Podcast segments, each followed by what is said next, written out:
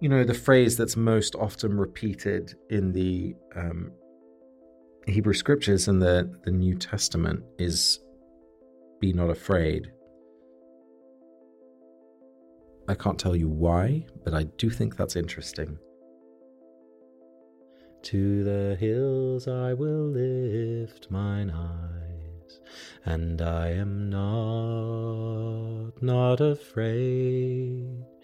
To the hills I will lift mine eyes, and I am not afraid. I think of songs as such a powerful resource. Uh, to have a song for any feeling is a great gift indeed, because sometimes it's easier to say out loud something that's hard to say or difficult to notice in music rather than just in words. I find myself being able to sing things that I wouldn't necessarily believe if I just said them. So I'm sitting at my uh, dining table slash desk slash kitchen table holding a um, ceramic cup. It's bowl shaped, really, but it's like a small bowl, so a cup size, that my grandmother made. It is a sort of mustardy golden brown and it's smooth on the inside, very thin, beautifully kind of ribbed on the outside. And if I turn it upside down, I can see her initials, LTK, and the year 85. So this is just a year older than I am, uh, which that's kind of cool. I didn't know that. So my name's Casper ter Kuile. Um, I am the grandson of Lily ter. I'm recording this in Brooklyn, New York on a Friday afternoon.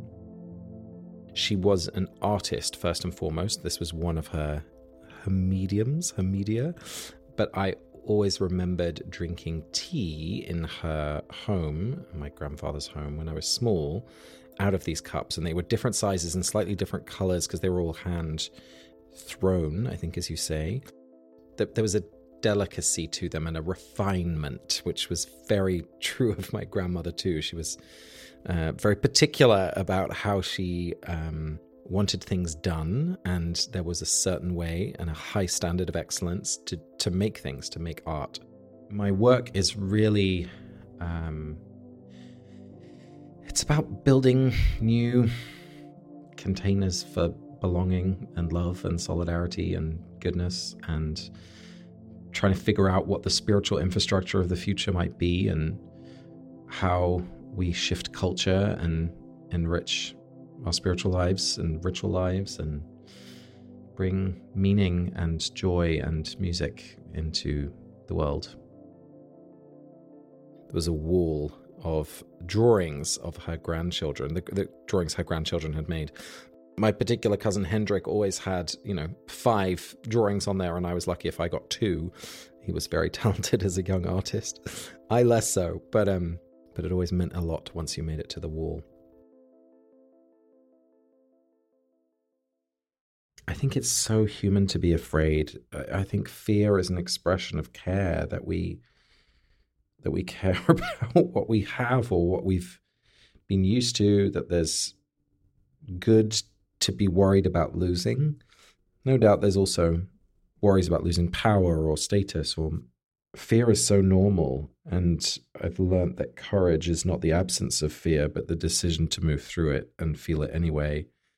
And I think this language of liberation that is now more and more prominent, in part, is a liberation from fear, uh, a freedom to be fully who we are without the worry or the danger that we're so often surrounded by.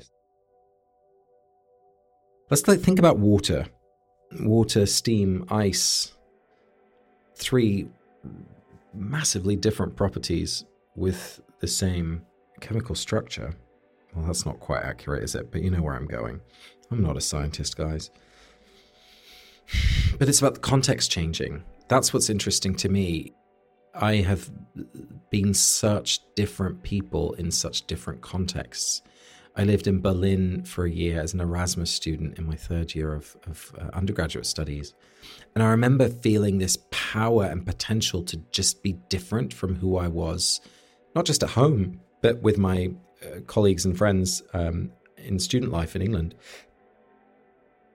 and I wore red skinny jeans and I got an asymmetrical haircut and I didn't go to classes for a year and I went to a hip hop uh, queer dance troupe and I joined an a cappella choir and sang a solo and got stopped by the police and uh, didn't really have any friends. Like I, I'm such a social person, but I think I had precisely three people that I talked to for an entire year. And I just, just remember reveling in that sense of transformation that I was, I, I don't know, not dangerous, but different. And I didn't want to stay that way forever. So perhaps it wasn't a full transformation, but it felt like an entire new part of me kind of came online, to use a sad mechanistic metaphor. My sense of who I was expanded. Like there was more to me than I thought there had been. And I think that's what I love about travel first of all, it's the most obvious way in which we get to change the context, but also about meeting new people. By forming new relationships, we discover more about who we could be and perhaps who we already are. Certainly, that was true when I went to divinity school and just coming in as kind of a gay atheist who was interested in learning about religion, but not necessarily from it, to becoming really quite a religion obsessed person now. And I, I, I don't want to say deeply spiritual, but certainly someone who is constantly engaged with these questions of of meaning and of connection and of theology. You know, what is God? How do we know? Why does it matter? That was so much because of the people I was exposed to, these teachers who did not laugh me out of the room when I said absolutely absurd things. Uh, uh, that's probably more than I want to share on here, but I said some crazy shit. They listened and guided me gently, wisely, enthusiastically, uh, unfailingly. It absolutely shaped who I am, what I do, what I care about, how I want to live. And here's the thing as I've watched some of them retire, I've suddenly inherited this mantle of responsibility of feeling like, oh God, uh, that's mine to do now for other people. I asked one of them, you know how did you how did you find energy every time a student would come sit down in your office and you know spill their spill their guts and their spiritual struggles? And you just had a long day and teaching and you know all the things that you had to do and then suddenly you're you're dealing with this. And she said oh i never had to try. It would just come to me that sense of capacity and energy and willingness to listen. And um, i'm afraid i don't have that capacity and so I'm I'm hoping just to trust that like like a Professor Click, um, that might come to me too. I spent three months with a project choir called Northern Harmony over a decade ago now, traveling around Europe singing folk music.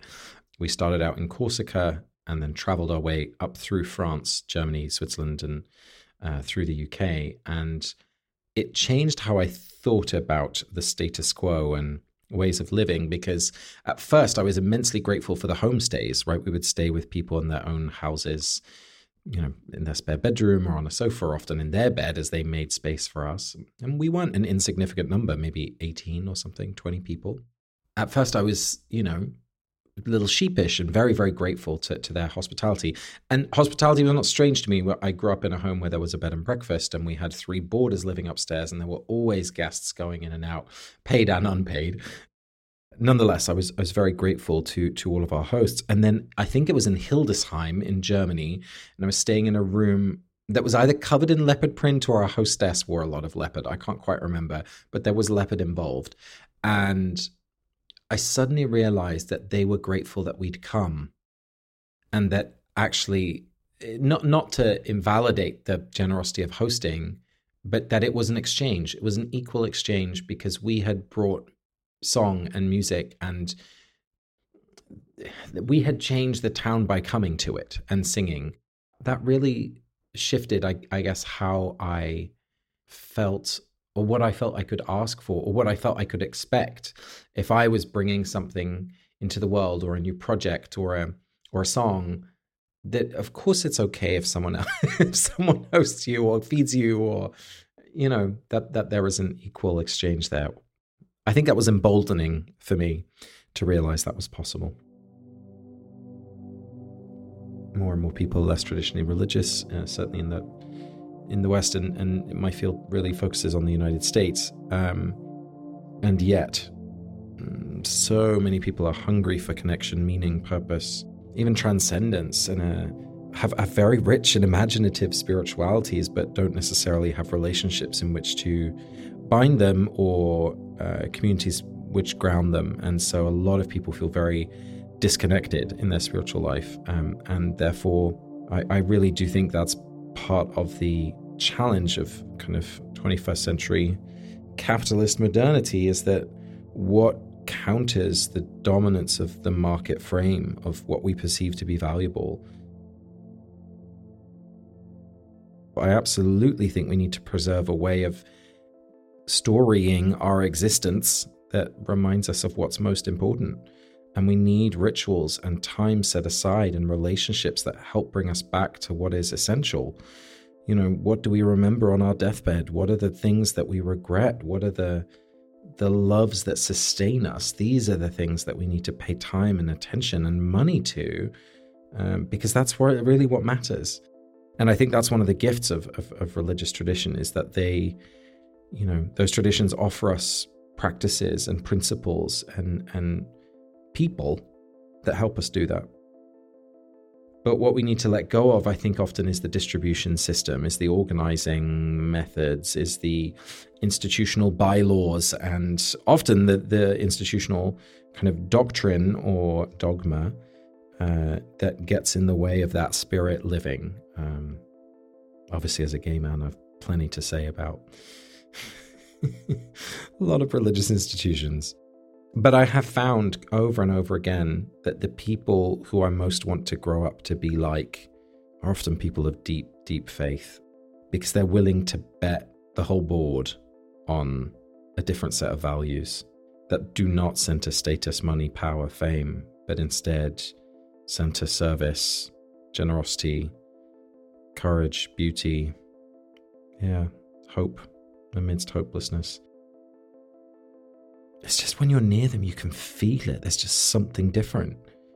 How they make decisions, what what is important and what isn't, what to pay attention to. God, I can just be bewildered at how they do it.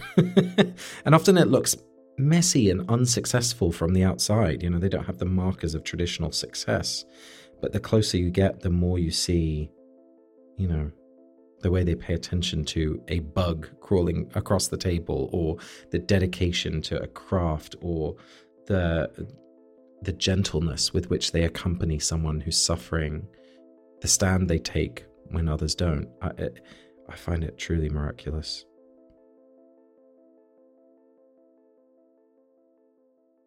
One of the gifts i think of studying history as i did as a, a young person was realizing how quick every age is to think of itself as unique and particularly important and unprecedented. And of course, those things might all be true.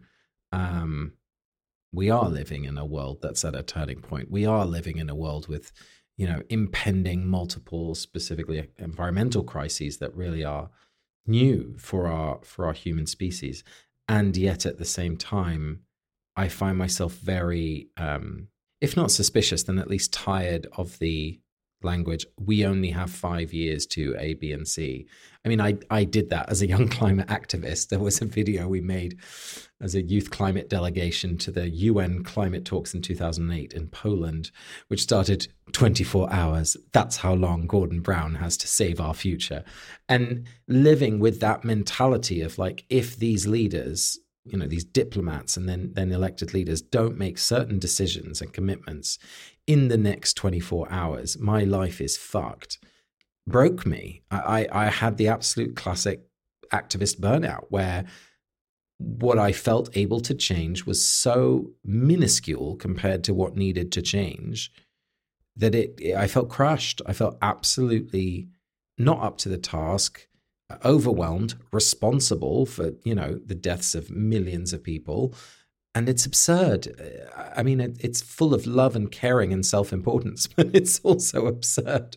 And so I think something for me about this question of, well, what, what's going to happen in the future is letting go a little bit of the, um, I don't want to say the pressure, but the, the worry, um, because living that way was ultimately unproductive. And I do live with the expectation that we, and I think it's scientifically grounded, that environmentally we are absolutely going to encounter significant disruption, death, pain, horror.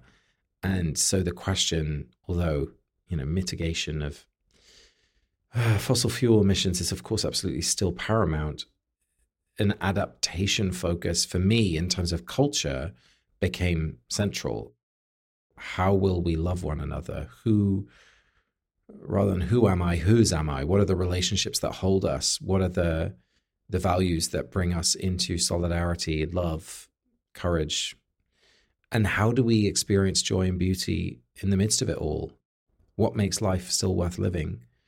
Um, you know, we are used to, I am used to, I should say, a certain pace and ease and quality of life that you know already the, the indicators are going south right in terms of each generation's likely quality of life. And yet how how do we find joy in the midst of it? How do you lead a group of 20 people to sing together? What what are the ways in which life can be delightful and joyful? So am i optimistic pessimistic? Both. I found pessimism unhelpful to live with realism plus optimism. Maybe that's the, the recipe I'm looking for. On my 30th birthday, I got to spend a weekend with a group of nuns. And I thought they'd be five or six nice old ladies who might give, the way, give away their buildings. I was wrong. Uh, they were whip smart, extremely funny, deeply spiritually mature and wise. Uh, and they didn't give me their buildings, but um, I did gain wonderful friends, and I found myself so nurtured. Ooh, makes me feel a little teary. I found myself so nurtured through those friendships. These are women in their 70s and one of them now in her 80s, who essentially kind of ran the umbrella group for most American nuns. So, you know, senior leaders in that in that organizational context or in that field of, of work and life. And I would not dare to do half the things I do without them saying, "You come on, go for it. This is good. Why not? Have a go." Because I mean, spoiler alert, I don't know what I'm doing. I mean, I do, but I don't, and I'm sure most of us feel that way. And so to find these older, like deeply just deeply good, not perfect, wonderfully flawed, but good people who have lived well and honorably and amidst enormous change, f- for them to look you in the eye and say what you're doing is worthy and it matters, that's investment. you know, that you can get funding, you can get capacity building grants, but like to really feel that transferal of of honor and integrity it's it's the most sustaining gift I think I receive in my work. I hope I hope I can pass that on one day. But there's a a confidence, just a deep sense of it's going to be all right that that gives me. And it's life-saving. God, I'm just going to cry so much as they die. sounds very grim, but I just can't imagine being that person and the people who've been that for you are gone. And you just kind of have to listen to the voices from beyond or from your own memory and try and embody it for those who come next. I find that quite daunting and beautiful at the same time, actually.